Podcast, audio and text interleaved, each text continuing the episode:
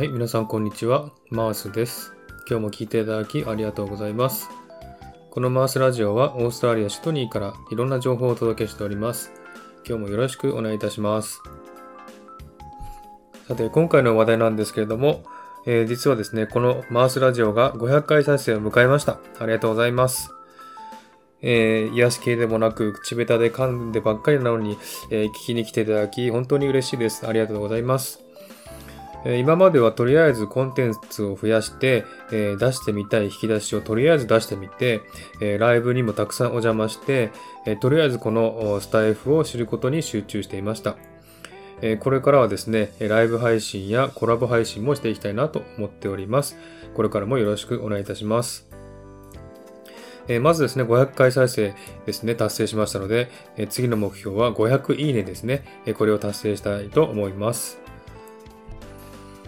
スタイフを始めたのが9月の10日ですので、今日で19日目ですね。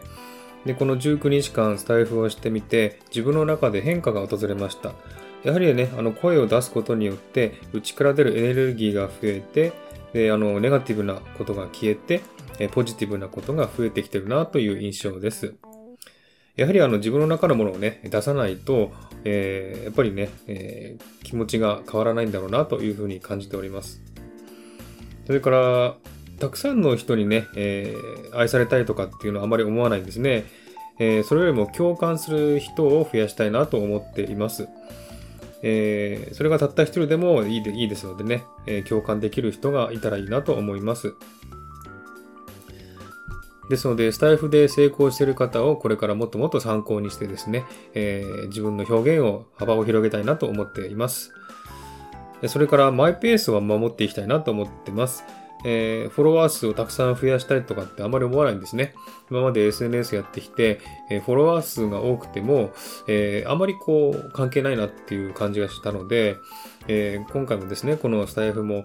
えフォロワー数が増えたとしても、特に自分のこの放送の内容には変化がないですし、えークオリティが良くなることもないですし、えーあんまりね、そういったフォロワーを増やしたいなとは思っていないです。えーそれよりもたくさんね、共感する方と出会えたらいいなと思っています。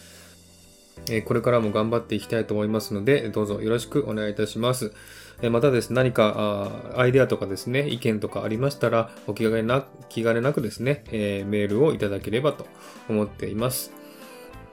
はい。ではですね、今回はありがとうのメッセージで終わりたいと思います。えまた次回お会いしましょう。ありがとうございました。